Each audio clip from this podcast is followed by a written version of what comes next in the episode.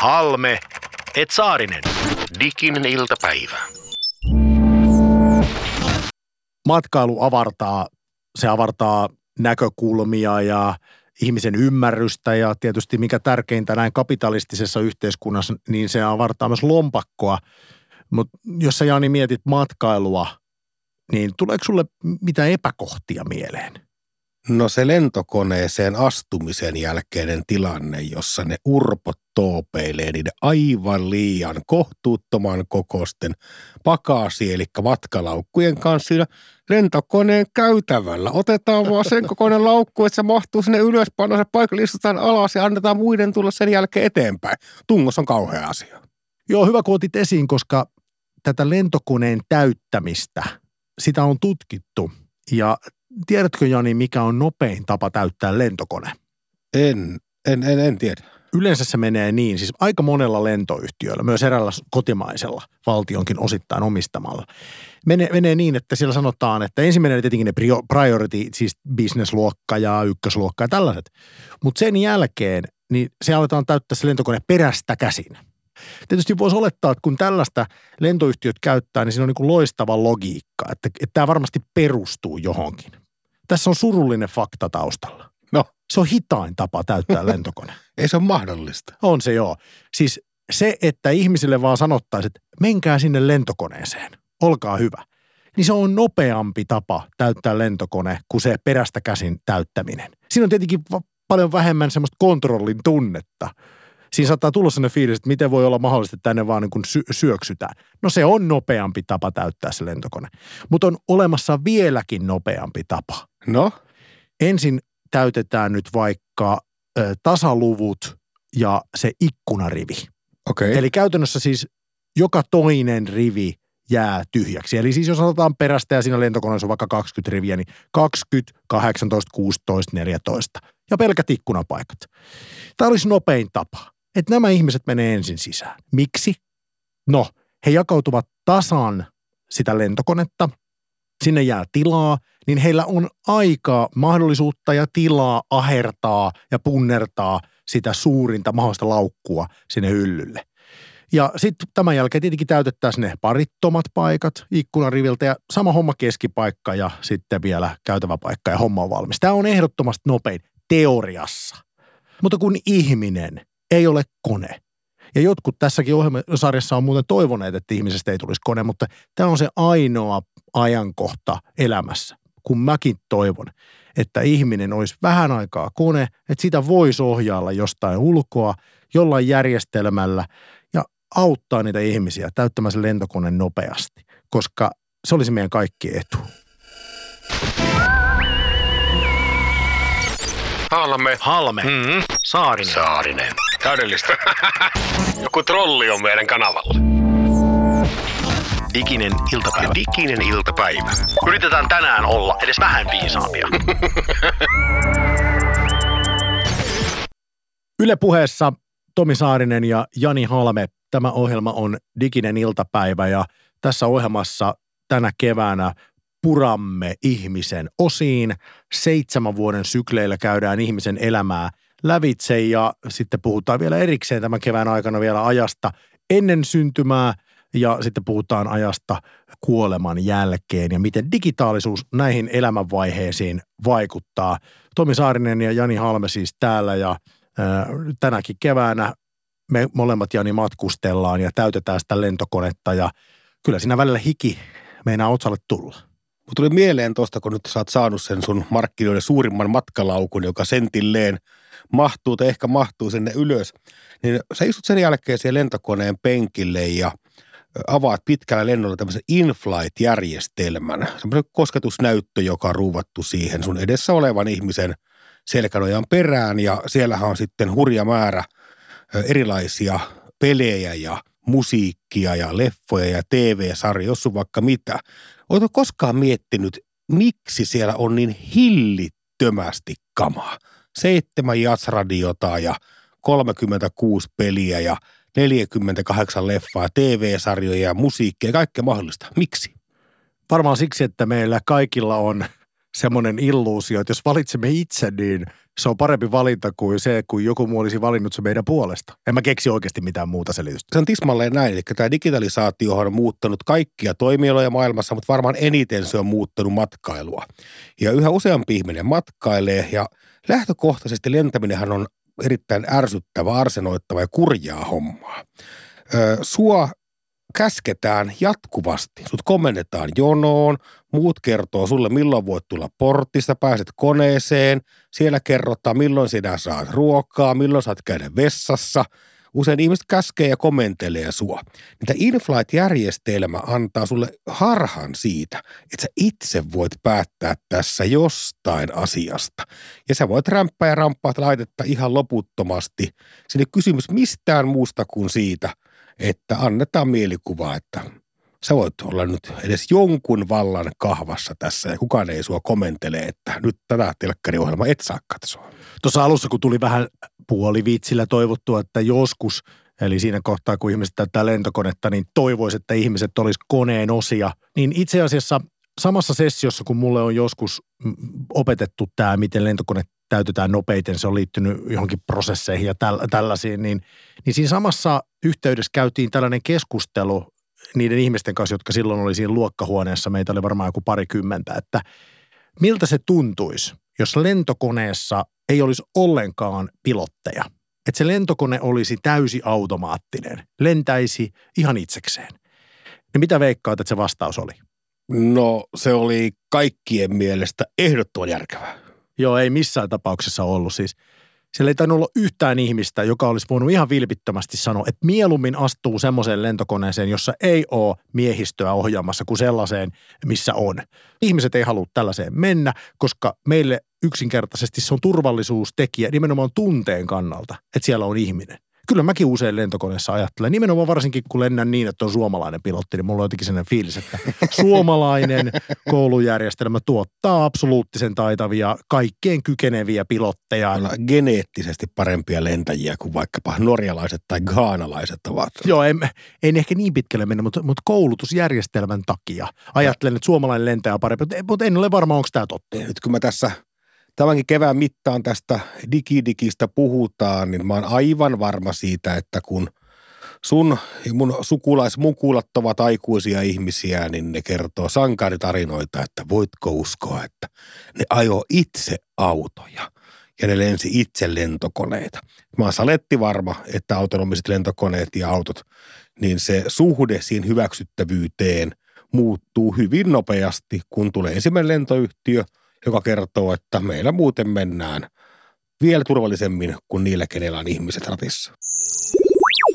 Yle Puhe, diginen iltapäivä.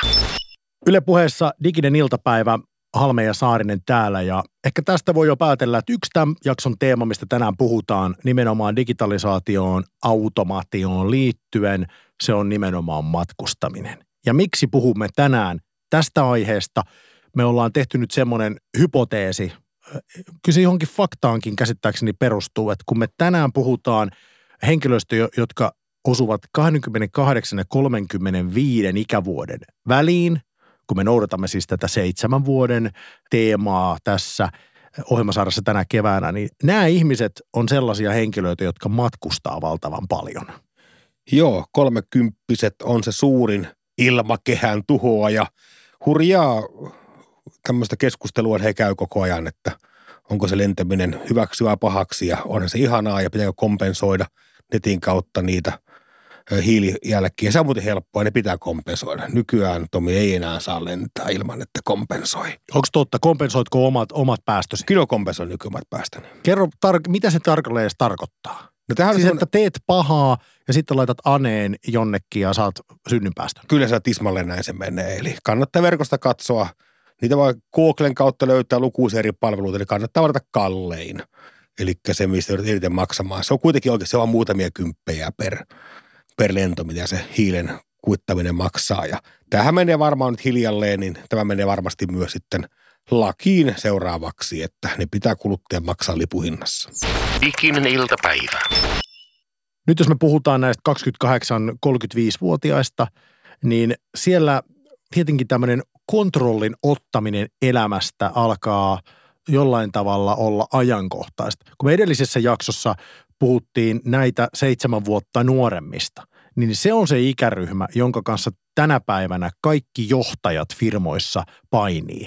Että tämä on se ihmisryhmä, joista en saa otetta. Että kun ne haluaisi syödä kakun ja jättää syömättä kakun samaan aikaan, miten tämä voi olla mahdollista? Ja, ja joskus tuntuu, että edeltänyt sukupolvi, joka on se milleniaalien nuorempi pää, niin, niin he, he ikään kuin vellovat sellaisessa tilanteessa, että eivät halua tehdä mitään päätöksiä. Kaikki asiat ovat vapaita. Me puhuttiin näistä viime viikolla. Mitä sulle jäi siitä mieleen, kun Toiviaisen Mikko eli kalenterikarju oli vieraana? Minusta hän sanoi, Mikko sanoi hirmu hienosti tämän joy of missing outin. Eli nauttia siitä myös digitaalisessa maailmassa, että ei ole kaikissa kanavissa, ei päivitä jokaista kohtaa, ei lue kaikkia viestejä, kun itse kuuluu vähän siihen sukupolveen, että on tämä fear of missing out. Pelottaa, että nyt on mennyt joku uutinen ohi ampparit komissa tai olenkohan minä nyt vastannut tuohon välkkyvään puhelimeen ja olenkohan minä nyt juntti noobi, kasettileimeri, kun en ole IGC ja Snapissa koko aikaa.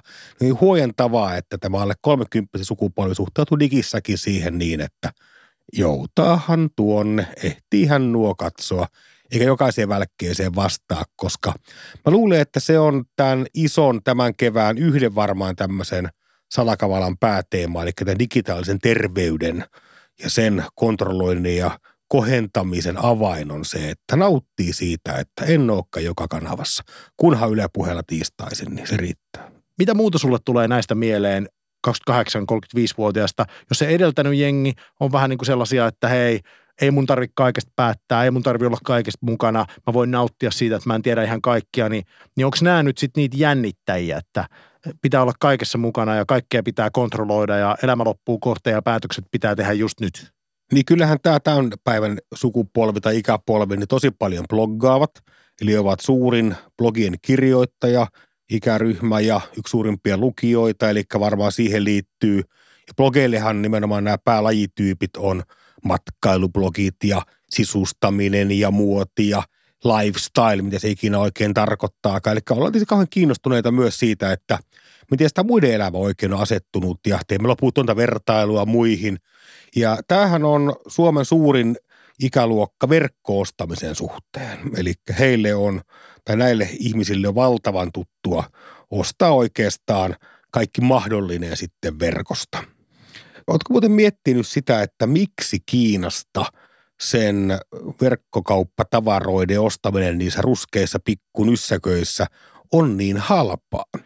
Tässä on kai vähän semmoinen kummallinen juttu taustalla, että tämä ikäryhmä, josta me tänään puhutaan, niin erikoista kuin se onkin, niin Suomen valtio subventoi heidän verkkoostamistaan varmaan enemmän kuin minkään muun ikäryhmän.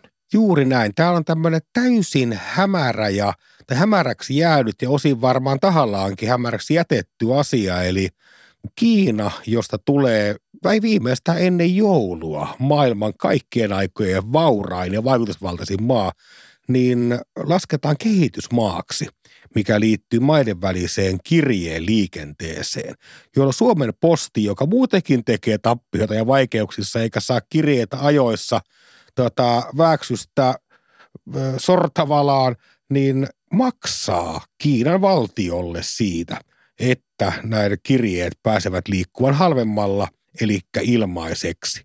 Ja tähän mä soisin nyt pikkusen kollega toimittajien myös puuttua, että joku voisi valottaa tätä, että miten tämä on mahdollista ja onko tässä nyt tolkun huitulan järkeä katsellaan asiaa missä tahansa näkökulmasta tämä ikäryhmä, josta tänään puhutaan, niin he tosiaan ovat tottuneet tekemään asiat internetissä ja, ja toisaalta se, että he ovat varsin tottuneita ostamaan asioita internetissä, niin he eivät koskaan ole eläneet sellaista aikaa, että olisi pitänyt mennä matkatoimistoon ostamaan matka.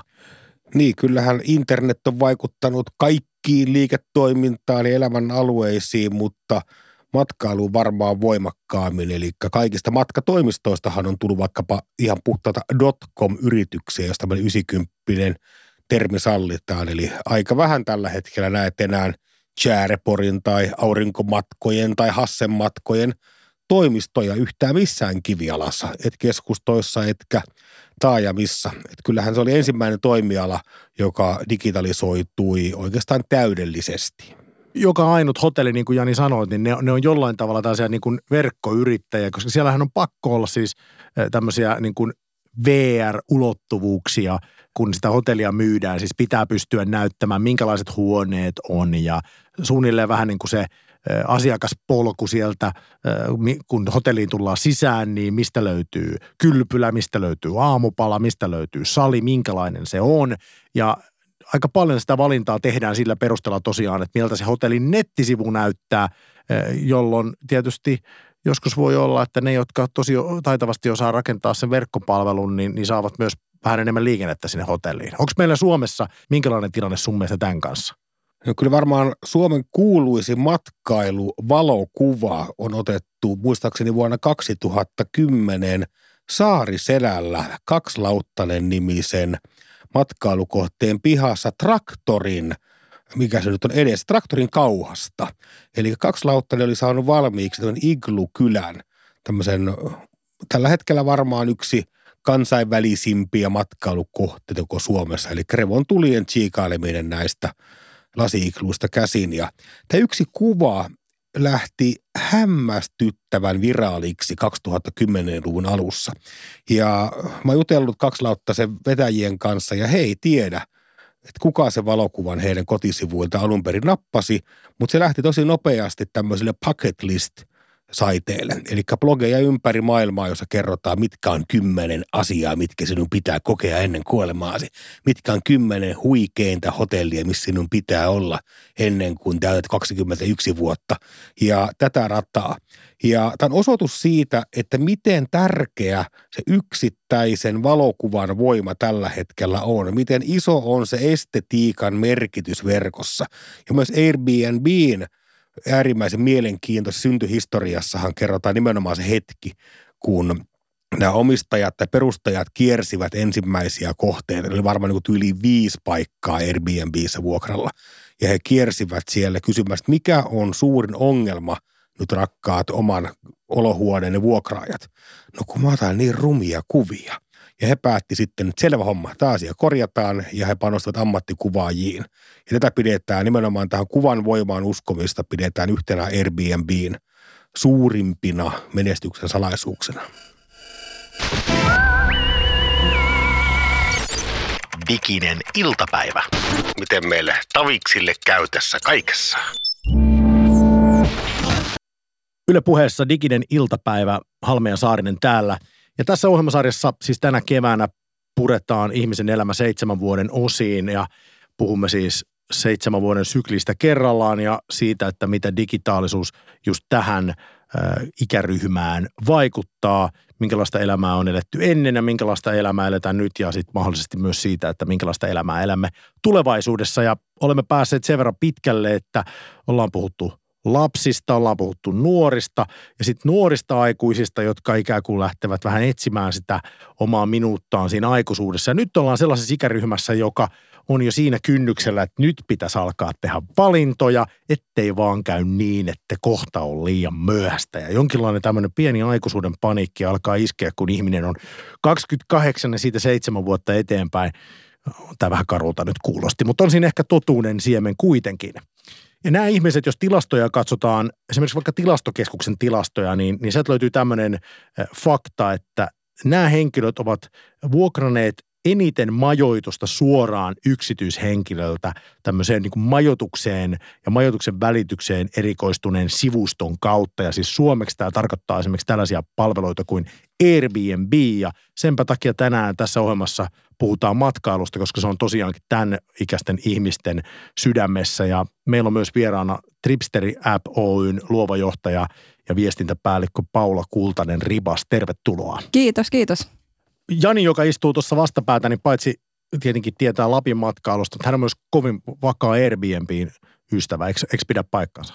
Musta Airbnb on jotenkin mahtava ja kohottava tarina koko tämmöistä maailman digitalisoitumista ja kiinnostavaa on se, että kun Joe Kebbian ja kumppanit sen aikoinaan, eli kohta jo kymmenen vuotta sitten perustivat, hän eivät saaneet alkuun ketään investoida kiinnostumaan tästä heidän jutusta, koska se kuulosti aivan käsittämättömän pylvästiltä, että porukka laittaisi intiimeistä asioista niin kuin omasta makuhuoneesta, niin kylpyhuoneesta kuvia internettiin ja muut vielä tulisivat ja vuokraisivat niitä tuntemattomia ihmisiä sun kämppään. Ja tähän lähti siis Airbnb sattumasta liikkeelle. Tai jätkillä oli rahapula. Ja kaikki oli melkein jo menneet. He alkoivat myydä sitten tavaraansa pois. Ja sitten tuntematon ihminen tuli ostamaan tätä taidetta ja ilmeni, että heillä ei ole tällä kaverilla ei ollut yöpaikkaa. Ja tämä Joe ja Brian sanovat sitten, että no hemmetti soikoon, että tuu tota, asumaan heidän olohuoneeseen. Siellä on tämmöinen ilmapatja, eli airbed. Ja sitten tämä kaveri tuli ja ne yöllä tajusta ja Joe, että hemmetti soikoon, että mun makuhuoneessa on täysin niin olohuone tuntematon äijä. Se kävi laittamassa oven lukkoon yöllä, ettei se äijä vaan hakkaisi kirveellä häntä tuota, hengiltä.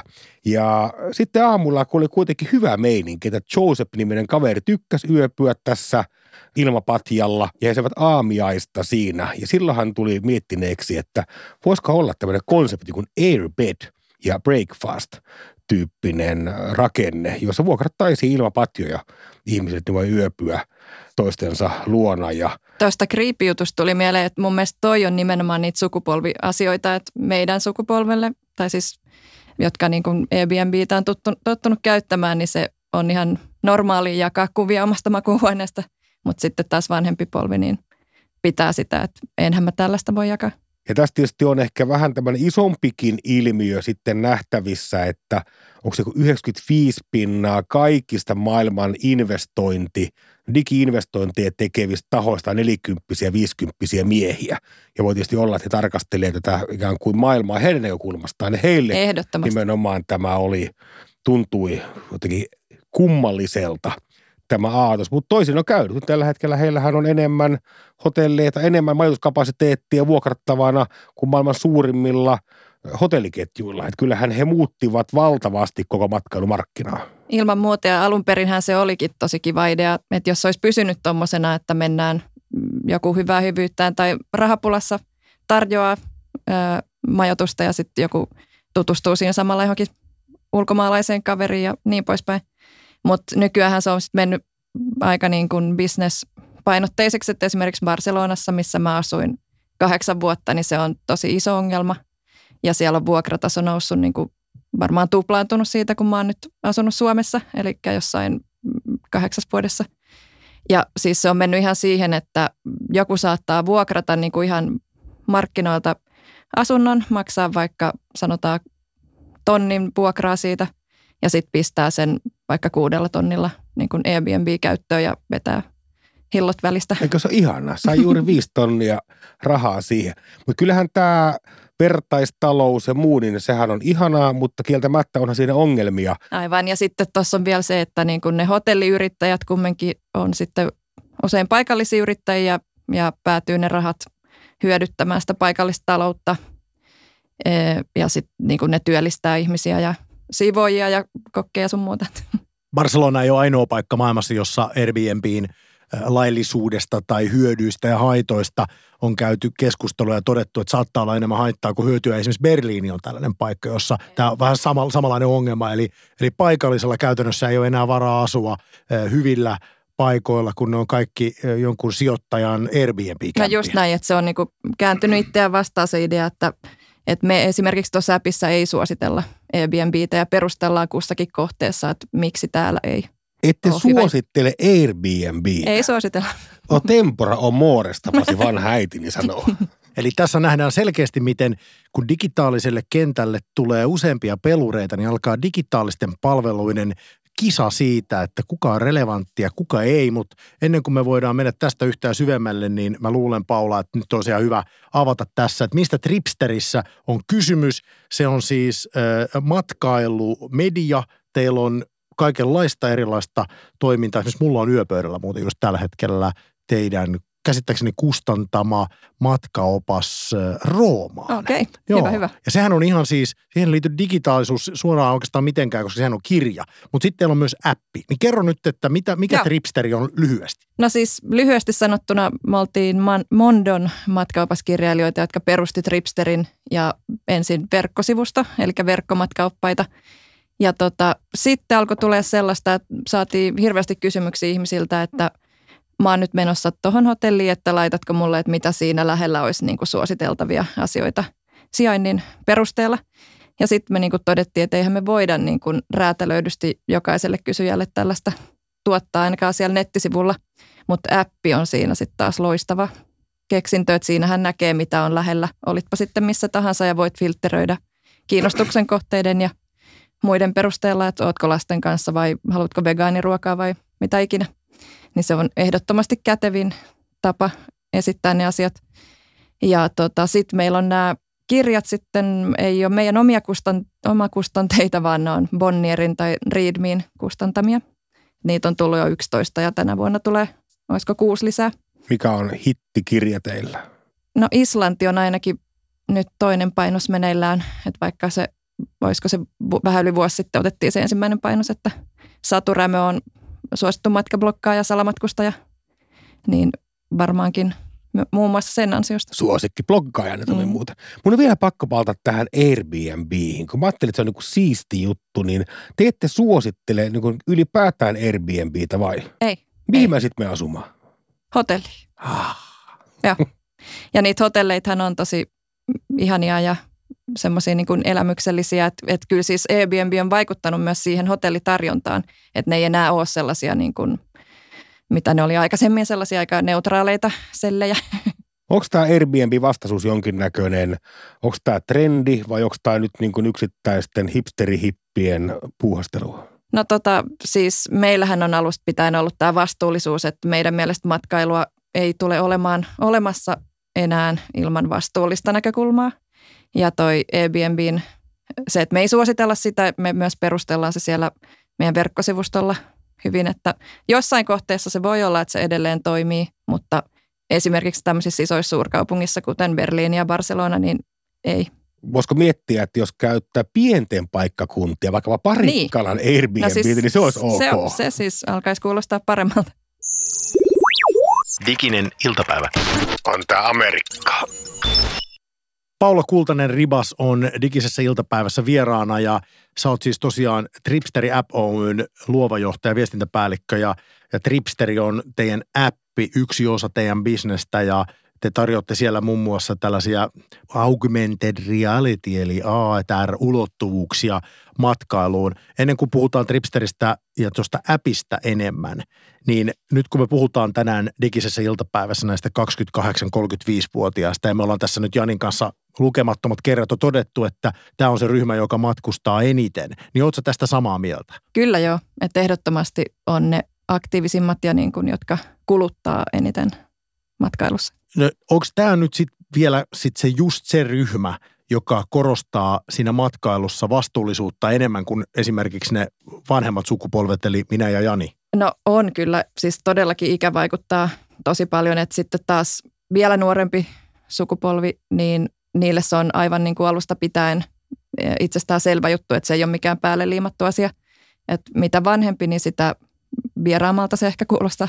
Eli mun on pakko vaihtaa nyt mun Kanarian Torremoliinoksen sikajuhlat tofu, tofujuhlaan siellä. Eikö Virossakin olla muuten just parhaillaan huolestuneita, että Suomi-poro ei enää tuu sinne? Että siellä, niin, siellä mä luin semmoisen lehtijutun, missä ne sanoi, että joku taksinkuljettaja sanoi, että ihan sama tuleeko jurissa vai, mutta pääset, että tulee. Että suomi, suomalainen tulee takaisin, kun kaikki suomalaiset on lähtenyt Latviaan. Tuli tuosta sikailusta mieleen, en tiedä, en tiedä miksi. Mutta siis jos me puhutaan nyt ö, matkailusta näistä 28-35-vuotiaista, he ovat tottuneet digitaalisiin laitteisiin. Oikeastaan se digitaalisuus on niin kuin valtava osa sitä matkailua. Nyt kun teillä on Tripsterille appi myös, niin sielläkin tarjotaan kuvia ja siellä tarjotaan videoita, mutta sitten siellä tarjotaan muutakin sisältöä. Jos sun pitäisi nyt sanoa, että mikä sun mielestä on trendikästä just nyt tai mikä on sellainen ikään kuin digitaalinen ulottuvuus, jota tällainen kolmekymppinen matkailija haluaa, mikä on niin kuin must-juttu tällä hetkellä, niin mikä se on? No kyllä mä silti sanoisin edelleen, että noi hyvät kuvat, mistä tässä äsken puhuttiin, on tosi tärkeä. Se on meillä ollut alusta pitää ammattikuvaajien kuvia ja siis sen haluan niistä vielä sanoa, että esimerkiksi Barcelona, joka on niin matkailun suurvalta, niin siellä ei tuottanut kyllä vaikeuksia, että jos tarvit kuvia, niin joka ikisellä pienelläkin kahvilalla on promokuvat. Netissä saat lataa sieltä, että täältä saat hyvät kuvat. Ja me kun ollaan kuvia tuohon appiin haalittu, niin se ei olekaan niin itsestään selvää, että suomalaisilla edes hotelleilla olisi hyviä promokuvia. Ja siihen on tosiaan samaa mieltä, että pitäisi saada parannusta, että ne promokuvat laittakaa yrittäjät hyvät sinne, sinne sivustolle käyttöön, koska kuvalla on voimaa ja sen perusteella tehdään niitä valintoja. Mun on pakko kysyä, kun tässä on nyt Paula matkailun oikea ammattilainen meillä haastattelussa, että kun mun tämä reissu lähtee usein liikkeelle, kuten varmaan monen muunkin, niin näiden OTA-toimijoiden, eli online travel agencyjen kautta. Näitähän on muun muassa Expedia-ryhmään kuuluvat hotels.com ja Trivago, ja sitten pahin kilpailija, heillähän on Priceline, jolla on Booking.com ja Momondo muun muassa. Niin mulla on olo, että ne vedättää mua, että ne vertailee oikeasti vaan itsensä omistamia tämmöisiä hintavertailupalveluita. Onko se näin? No tohon mä en kyllä valitettavasti osaa ottaa kantaa. Mihin mä menen? Mistä mä halvat matkat? Kerro nyt mulle. Mä haluan lennot halvalla. Mihin mä menen? No ei se halpuus nyt välttämättä aina ole se pointti. Vaikea, vaikea tuohon hinta-asiaan sanoa, mutta tota, kyllä mäkin olen tota ihmetellyt, että monesti mä oon huomannut, että siellä hotellin sivustolla saattaa olla halvemmalla. Niin mä tota, selvittelin ohjelman varten, haastattelin lukuisia kymmeniä matkailuammattilaisia ja he sanoo samaa, mutta he eivät voi sanoa sitä ääneen. Eli näillä väliportaan toimijoilla, hotelskomeilla, trivakoilla ja kumppaneilla, niin heillähän on mielenkiintoinen tämmöinen hyvin digitaalisen ajan liikeidea. Eli he omistaa kysynnän, mutta eivät mitään muuta. Ja tämä kysynnän omistaminen on tässä koko digimaailmassa ikään kuin avain kaikkeen onneen. Amazon on kauppa, jolla ei yhtään kauppaa ja niin edelleen. Ja nämä hotellit, joilla on diili näiden otatoimijoiden kanssa, niin he eivät saa julkisesti myydä halvemmalla kuin mikä on se hinta, jonka ne hotelskomeille, puukki.comeille ja muille antavat. Mutta ne voi puhelimessa myydä halvemmalla.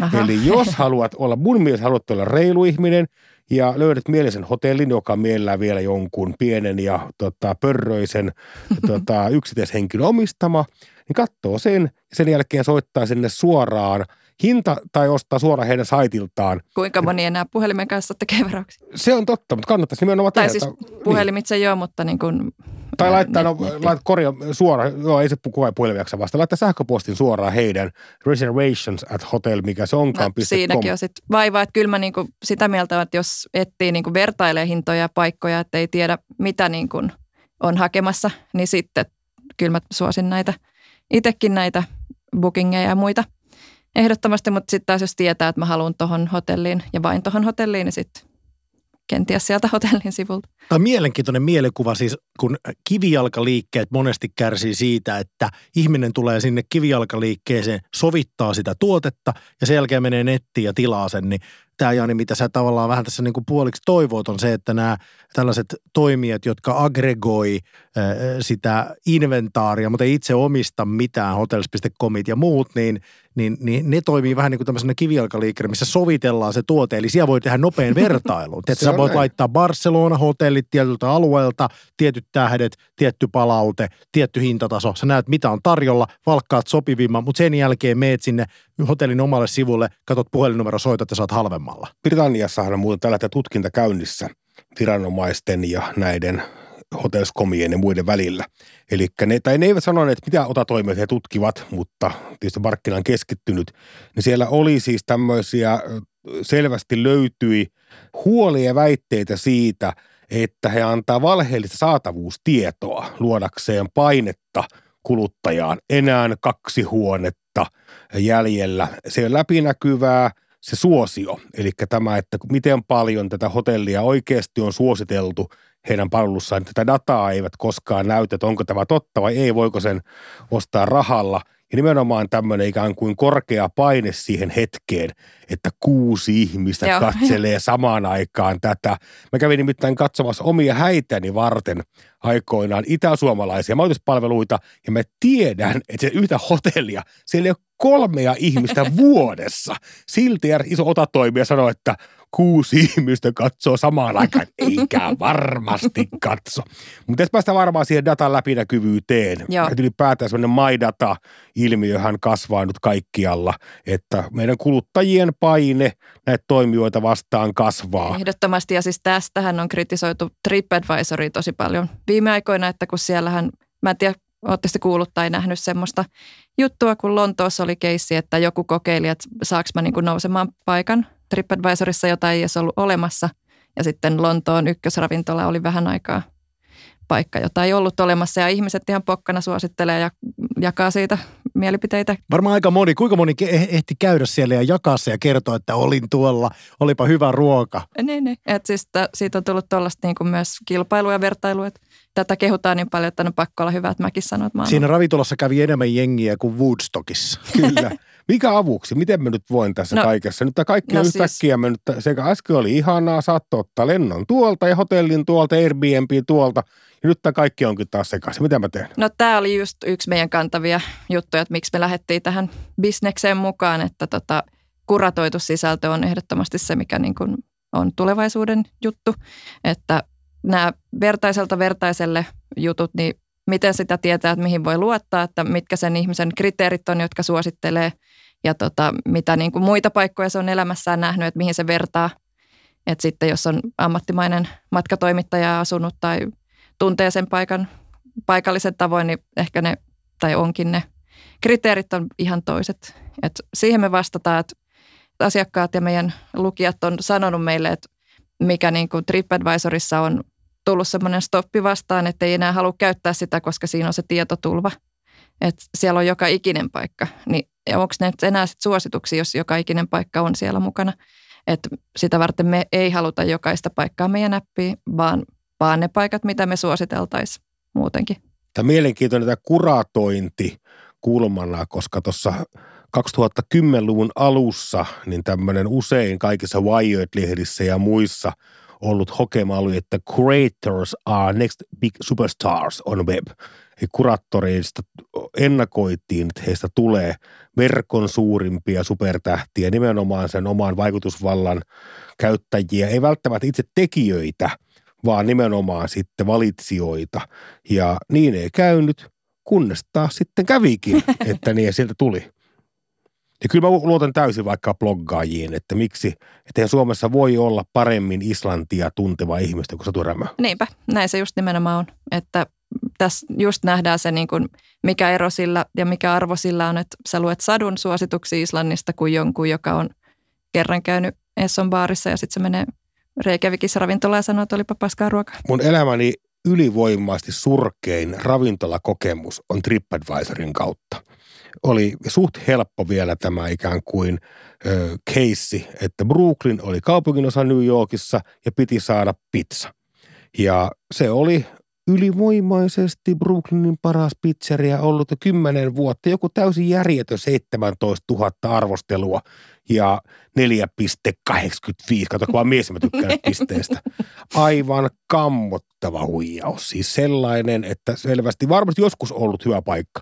Ihan vaan siis se, että niin törkeästi ihmiset sisään, pizzakouraan, syö se, häivy paikalta. Joo, joo. Ja, Ja- ja, ja ehkä no, tai siis onkin varmaan huomannut, että pistetään jengiä kirjoittelemaan sinne ja ilmainen pizza. Ja kunhan tänne saadaan uusia ihmisiä, niin business pyörii. Diginen iltapäivä. Voiko mikään tämmöistä verkkopalvelua pelastaa, nimenomaan näitä suosittelupalveluita, niin voiko sitä mikään pelastaa koolta? Kun tuntuu, että koko pilaa nyt kaiken. No se olisi kyllä sitten just se kuratointi, että niin kuin joku kuitenkin sen kohteen tunteva sitten voisi ehkä arvottaa. Että, että tämähän on niin kuin nyt se kymmenen pisteen kysymys, mitä mekin koko aika mietitään, että toisaaltahan se on kiva, niin kuin, että ihmiset saa suositella itse ja, ja lukea NS-tavisten suosituksia, mutta myöskin, niin kuin, että mikä siinä on se niin kuin balanssi, että se on se seuraava iso juttu, se joka henkilö, joka sen ratkaisee tai firma, niin tulee kyllä niin kuin olemaan se seuraava iso juttu. Sä että puhut, yhdistää kuratoinnin ja tavallisten ihmisten suositukset. sä puhut sen räätälöinnistä ja se näkyy olevan kaikissa noissa matkailun trendilistauksissa myös, että halutaan yhä yksilöllisempiä kokemuksia ja muuta. Kerro vähän lisää, miten se voisi vaikka Helsinkiin tulevalle turistille tarkoittaa? Kun mä katselen täällä näin, tuonne ne posottaa kaikki bussilla vetävät katsomaan Temppeli auki onkin. Niin, niin, mä en tavallaan, että mä niin kuin ostan ton ja samaan aikaan mä en osta. Miten, miltä se näyttäytyy Helsingissä? Miksi mä en näe sitä? No kato just siksi, kun ne ei näytä turisteilta. että ne on osannut mennä sinne oikeaan ravintolaan, missä paikalliset käy ja ne ei käyttäydy kuin turistit ja niillä ei ole lakanakartat kädessä. Ne käy siis Raks Pizza Buffeessa. Turisti on, on jollain tavalla, musta tuntuu haukkumasana. Ihana nykyään. sana. Onko, onko se haukkumasana? No, saako No- se enää olla turisti ihan no, rehellisesti? Eikö se ole vähän silleen, että kukaan ei halua olla turisti, että kaikki haluaa sulautua siihen paikallisten elämään ja toimia kuin paikallinen? Tuolla on varmaan vastatrendi. Kohta kaikki haluaa olla nimenomaan heilua sitten. Mä just aloin, miet- mä just nimenomaan aloin miettiä sitä, ja- voisiko se olla uusi bisnes, onko se tulevaisuuden matkailu, että haluat nimenomaan tunnustautua täysin turistiksi, mä en tiedä Mistä? mitään, ja sitä kautta niin kuin pyytää jo suorastaan ulkonäöllä apua paikallisilta, että tulkaa nyt jeesamaan ja suositelkaa jotain. Enemmän kuin Kohdetta. apua, niin sitten ne ehkä saa just näitä, mitä Barcelonassa on ongelma, että näkee helposti, että kenet mennään kääntämään lompakko tuolta. Niin kai se on se kuuluisa korttitemppu, jota, jota esimerkiksi Ranskassa pääsee ihailemaan siellä Seinäjoen rannalla. Se on aika hieno näyte siitä, että mitä turistille tapahtuu, kun hän ei tiedä, mitä hänelle tapahtuu. Kannattaa joskus tutustua ja eikä jäädä välttämättä ihailemaan, koska siinä lähtee nimittäin rahat. Just näin. Mutta tietysti se kuuma peruna, josta nyt jauhetaan ihan toistuvasti, on lentäminen. Ja nyt tässä ihan hiljattain eräs suomalainen poliitikkokin oli ilmeisesti kuullut ihan tarpeeksi äh, suunsoittoa lentämisestä ja matkusti äh, tonne Euroopan keskiön junalla kokoukseen. Junaillaanko me kaikki nyt kohta vai mitä tälle lentämiselle nyt tapahtuu? No tässä on parikin seikkaa. Et ensinnäkin hyvä, että sä otit tuon juna-asian puheeksi, että sehän on niin kuin yllättävänkin helppoa ja edullista, jos miettii, että niin kuin Keski-Eurooppaa pääsee satasella päivässä tai alle päivässä ja sitten Etelä-Eurooppaa 200. Et mun mielestä se on aika edullista. Ja sitten kun nämä nopeat junayhteydet toivon mukaan tulee äkkiä tänne, niin kyllä mä itse ainakin mielelläni junailisin paljon enemmän. Ja sitten toisaalta tämä lentäminen, niin se keskustelu on mennyt sellaiseen, niin kuin, että yksilöiden harteilla nyt, että jos lennät, niin maailma tuhoutuu.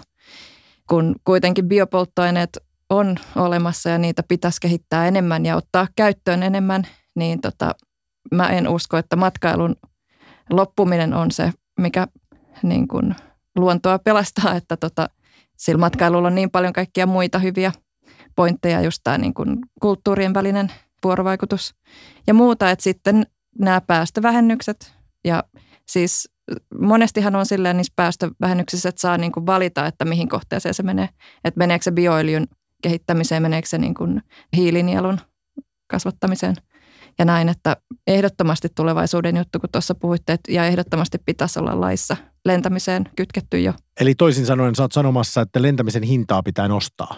Öö, joo, mutta just niin kuin sanoit, se parikymppiä ei ole mikään iso summa. Mitä sä suosittelisit meille, missä kannattaa vähentää päästöt? Tai hyvittää, anteeksi. No mä en, mun pitäisi tutkia tota paljon enemmän ja meidän ylipäänsä, mutta niin kun se on asia, mikä pitäisi ottaa mukaan aina lentämisessä. Tai sitten miettiä, että jos on vaikka niin kun sen sijaan että tekisi välilennon, niin jää sitten sinne välilentopaikkaan ja siitä jatkaa junalla, jos mahdollista. Mä ehkä vastasin tuohon Mika Anttosen sanoin, ST1 hallituksen puheenjohtaja, kuuntelin hänen pitkän puheensa siitä, että mitä maailmassa pitäisi tehdä, että ei olisi kovin lohduton tämä näkymä, minkälaisiin toimiin pitää ryhtyä, että ihmiskunta voi jatkaa eloaan tästä eteenpäinkin satoja vuosia. Ja Anttosen pointti muuten nimenomaan on se, että ei voi olettaa, että ihmiset lopettaisi matkailua, lopettaisi autoilua, lopettaisi ylipäätään esimerkiksi fossiilisten polttoaineiden käyttöä. Sellaista tulevaisuutta ei ole ihan, ihan kovin nopeasti näköpiirissä, mutta sen sijaan hän, hänen vastaus siihen, mitä pitäisi tehdä, että saadaan päästöjä minimoitua, on nimenomaan hiilinielut. Eli, eli Joo. mä vastaan tähän Jani sulle, että paa hiilinieloihin rahat ja katsotaan, jos tulee vielä joku parempi idea tässä myöhemmin vastaan. Mä menen nettiin ostaa parikkalasta metsää. äläkä tilaa Kiinasta tavaraa. Enempää. Diginen iltapäivä.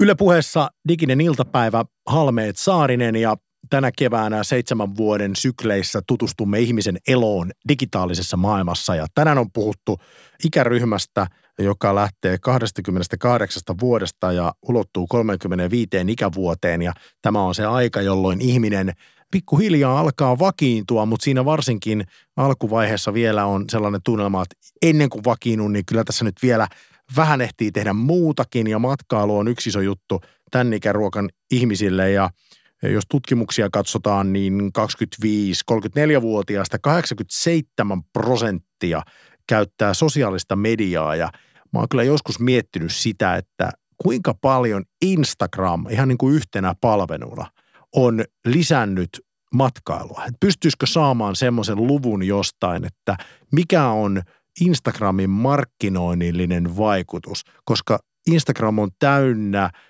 kuvia siitä, miten ihmiset haluavat näyttää, että minäkin olen käynyt tässä paikassa, jossa kaikki muut ovat käyneet. Niin, tämä on hyvin tämmöinen ristiriitainen asia, koska faktahan on se, että kokemus ei ole kokemus, jos sitä ei voi jakaa jonkun toisen ihmisen kanssa. Ja keskeisin tapa – saada kokemus, eli jakaa se, on vaikkapa se IG. Mutta samaan aikaan taas tarinahan lähtee siitä, että tapahtuu jotain odottamatonta. Joten se, että sä menet paikan päälle jakamaan IG-kuvia samoista paikoista kuin kaikki muutkin, niin eihän se ole tarinallinen kokemus. Mäkin olen sortunut tähän että olen matkustanut paikkaan, jonne kaikki muutkin ovat matkustaneet. Mä kattelen just puhelimesta omaa Instagram-kuvaani, joka on otettu tällaisesta hotellista 15. maaliskuuta 2018, kun Le Riad Jasmin. Ja tämä hotelli löytyy Marrakesista ja varmaan yksi suuri syy, minkä takia tänne alun perin päädyttiin, oli se, että heillä on tässä hotellin sisäpihalla tämmöinen uima-allas. Erittäin pieni, vihreä, mutta jotenkin ihanan näköinen. Ja tämä kuva tuli Instagramissa erittäin usein vastaan, kun etti Marokkoa ja niinpä heräsi valtava kiinnostus, että just tähän hotelliin pitää päästä ja tämä uimaalas, joka tässä kuvassa näyttää, nytkin kun mä katson, siis todella houkutteleva, onpa ihana uimaalas, niin siinähän ei siis käynyt kukaan uimassa, koska siinä oli siis varmaan yhtä kylmää kuin Suomessa on Lauttasaaren saunaseuralla – kun menee mereen, niin tammikuussa. Et se ei jotenkin tuntunut yhtään kivalta. Siis tämä oli, mä luulen, että tämä uima-allas oli varmaan tehtykin ihan puhtaasti sen takia, että täällä oli ollut joku niin nerokas tyyppi perustamassa tätä hotellia, että he olivat ymmärtäneet sen, että nyt kun Jani puhuttiin kuvista ja että hyvät kuvat on tärkein asia – fundamentaalinen asia, jos aiot tehdä matkailubisnestä tässä ajassa. Voisi melkein tylysti sanoa, että jokaisen matkailuyrittäjän pitää paitsi A ottaa itse hienot kuvat, niin B tarjota paikka, josta kävijä voi ottaa hienon kuvan. Se on tismalleen näin ja tämä kuvan ottamisen tarve ja sen kertomisen eh, ihanuus on muuttanut matkailusta tosi montaa bisnestä. Esimerkkinä vaikka sukellusliiketoiminta – Indonesiassa ja muissa maailman johtavissa sukellusmeiningeissä, niin nyt on tullut, Aasiasta tulee valtavasti kiinalaisia, jotka käytännössä haluavat vaan kuvan itsestään sukeltamassa. Ja se ennen saattavat tehdä päivän aikana yhden sukellusreissun tämä sukellusoperaattori. Nyt ne pystyy heittämään kolme keikkaa, koska käytännössä halutaan vaan heilauttaa itsensä – veneen reunalta sukelluspullojen kanssa veteen ja ottaa yksi kuva veden alla, jossa näkyy koralleja ja tämmöisiä Nemoa etsimässä elokuvasta tuttuja kuvia. Ja hitti on kuulemma sukeltamisen tarjoaminen uimataidottomille – ihmisille. Eli ihan vaan tuohon lenksukkavyöhön ja sen verran veden alle, että saadaan kuvat otettua. Ja tämä on ollut monelle iloinen asia, paljon bisnestä, mutta tosi moni sukellusyrittäjä on luopunut myös tästä bisneksestä, koska he eivät ole tulleet ylipäätään alalle tai tarjoamaan tätä sukelluselämystä puhtaasti rahan takia, vaan sen vuoksi, että siihen liittyy paljon tavallaan koko sukellusyhteisöä ja seikkailua ja paljon muutakin, että ne haluaa muutakin kuin vaan dippaa ihmisiä – siihen veteen kuvien ottamista varten. Mitä matkailuun tulee, niin matkailussahan se hieno puoli on se, että pääsee tietenkin tutustumaan paikallisiin nähtävyyksiin, mutta mitä sanoisit, jos väittäisin tylysti, että yksi maailman tärkeimmistä matkailuäpeistä on Tinder? Näin olen ymmärtänyt ja kyllähän porukka tosi paljon reissaa myös sitten seurustelun tai vähemmän pitkäkestoisenkin rakkauden perässä. Ja Tinder on muuttanut peruuttamattomasti deettimarkkinaan ja sitä kautta myös matkailumarkkinaa. Ja on se ylipäätään aika hurja juttu, että jotenkin se, että Tinder on uusi normaali, on tavallaan kummallista. Että kun sehän on kuitenkin peli, jossa vetelet vähän niin kuin joystickilla vasemmalle tai oikealle hyvin nopeasti muodostetun ulkonäköperusteen vuoksi, niin se tuntuu äkkiä kummalliselta, mutta yhtäkkiä se tuntuukin ihan normaalilta. Ja Tämä Tinder mun mielestä on hyvä esimerkki siitä, mitä digitalisaatio aiheuttaa bisnekselle. Oletko koskaan Tomi miettinyt, että vaikkapa Seppo Sedu Koskisen yökerho imperiumi on romahtanut. Ei ole enää onneloita joka Suomen notkossa. Se ei tappanut suinkaan Kiklinmarli tai S-ryhmän kilpaileva konsepti. Tinder tappoi sen. Ei porukalle enää tarvetta samalla tavalla lähteä moukutta valkovenäisprikkojen parissa yömyöhään, kun asia hoituu digitaalisesti. Mutta Tomi, säkin oot tommonen naimissa oleva mies, niin sä et Tinderistä yhtään mitään, mutta tutustuin tähän asiaan. Ja 14 prosenttia paremmat chanssit Tinderissä saada matchi, jos teet mitä. Kaksi asiaa. Mä tiedän, että sulla on vain yksi, mutta mä nokitan. Mutta sano se eka se, mikä sulla oli mielessä, mä sanon toisen. Öö, hymyillä kuvassa. 14 pinnan chanssit. Ja miksi? En mä tiedä, ehkä ihminen reagoi siihen, että toinen hymyilee, niin tänä pakko olla kunnon tyyppi. Positiivinen viesti. Se on aina sellainen, kun kahdenvälisessä viestinnässä, kun sellainen tulee, niin se uskotaan mielellään. Se saa hymyilemään, se saa synapsit sykkimään ja kaikenlaista eh, aivokemiaa erittymään, jos tulee itsellekin hyvä olo, kun joku hymyilee. Sen takia mä oon aina yrittänyt sanoa, että kun joku myy jotain hymyssä suin, niin silloin on kyllä myyty eniten tauhkaa maailmassa koska se on varmin tapa saada jotain tavaraa liikenteeseen. Juuri näin. Hymyilemistäkin paremmat chanssit on, jos sulla on korkea koulutus.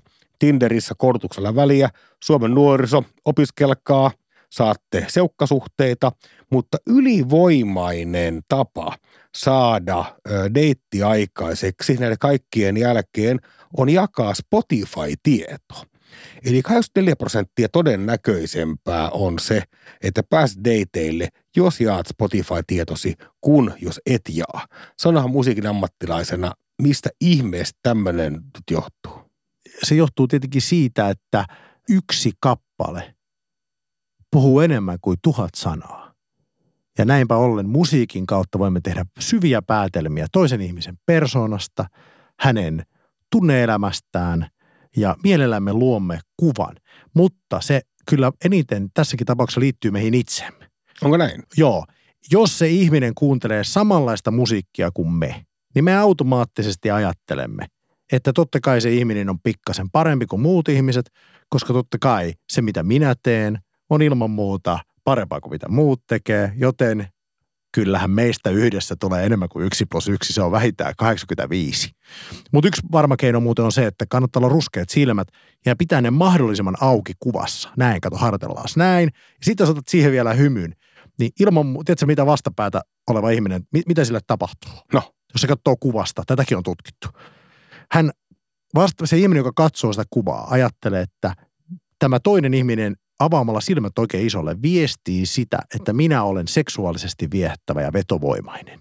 Ja se on tietenkin myös tärkeää, koska haluan minä olla, Jani. Ja kyllä sinä olet. Saarinen. Halme. Saarinen. Halme. Saarinen. Halme. Thank you. Diginen iltapäivä, Halmeet Saarinen, tältä päivältä alkaa olla digiasiat käsitelty, ainakin ne, jotka suoraan liittyvät 28- ja 35-vuotiaisiin. Ja ensi viikolla sitten päästään sellaisen ikään, josta meikäläinen tietää paljon, koska satu kuulumaan siihen ikäryhmään. Eli puhutaan 35-42-vuotiaista ja palaamme heihin ensi viikolla, mutta nyt vielä löytöjä internetin ihmeellisestä maailmasta. Kivaa. Vai kauheaa? On vuorossa kivaa vai kauheaa, eli tuoreimpia löytyy internetin syövereistä. Haemme oudoimmat keksinnöt, mitä markkinoilla on, ja tämäkin tulee Kickstarterista, Tomi. Eli sinä olet varmaan aika paljon ollut eri piknikeillä kylmälaukun kanssa, mutta nyt 108 dollaria maksava Lunch Age EACE on kaupan ja se on mukana kuljetettava, kannettava lämpölaukku jossa pystyt sitten ikään kuin vähän niin kuin mikroaaltouunin kaltaisesti siinä akku mukana lämmittämään ruokasi vaikkapa työpaikalla tai piknikillä. Land Age, kannettava ruokalämmitin, kivaa vai kauhea? No, tota, tämä on vähän vaikea juttu. Siis, eli tavallaan veisin hohdon siitä, että voisin tehdä ulkoona ruokaa vaikka avotulella, joka on varsin romanttista ja eräilyä ja jotenkin rauhoittavaa.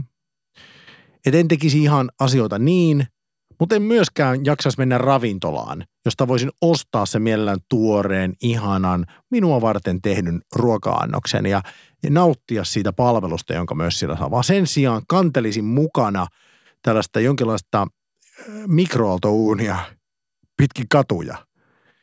Täytyy sanoa, että ei kyllä tulisi mieleenkään itselle. En, en, ei siis missään tapauksessa. Siis ehdottomasti, ehdoton iso ei. Tämä välimallin keksintö. Kiva vai kauheaa? Tämän päivän toinen kysymys. Helmikuussa 10 miljoonaa Fortnite-pelin käyttäjää kokoontui yhteen ja samaan virtuaalihuoneeseen – pelissä valmiina tanssimovsit ja muut, kun EDM, tanssimusiikin tähti Marshmallow piti 10 minuutin keikan. Tomi Saarinen, virtuaalipelimaailmoissa tapahtuvat live-keikat, kivaa vai kauheaa? Se aikanaan oli, oli semmoinen sanonta, että voiko miljoona kärpästä olla väärässä. Niin kai tähän nyt pätee se sama, että voiko 10 miljoonaa Fortniteajaa olla väärässä. Se on niin kuin tämä updateattu versio tästä sanonnasta ja, nyt jokainen voi sitten niin kuin omalla kohdallaan miettiä, että miten tähän väitteeseen vastataan. Että voiko 10 miljoonaa Fortniteajaa vanhassa maailmassa miljoona kärpästä olla väärässä. Niin, ja kerrottakoon vielä kuulijoille, että tämä Marshmallow Rap äh, EDM-tähti, niin hän esiintyy siellä siis virtuaalihahmona niin, ja mikä siinä, koska tässähän on kysymys siitä, että niin huvittavalta kuin se ehkä voi kuulostaa, niin tämä oli varmasti kymmenelle miljoonalle Fortnite-ajalle eksklusiivinen kokemus. Eli tämä täydensi juuri sen väitteen siitä, että kaikki haluavat olla erilaisia, mutta samalla tavalla kuin kaikki muut. Jos 10 miljoonaa ihmistä kokee, että tämä on eksklusiivinen juttu, tästä kannattaa maksaa, tämä on parasta ikinä, niin ei se voi olla väärin. Halme. Halme. Mm-hmm. Saarinen. Saarinen. Täydellistä. Niin onko tässä niinku mitään järkeä? Diginen iltapäivä. Diginen iltapäivä. Yritetään tänään olla edes vähän viisaampia.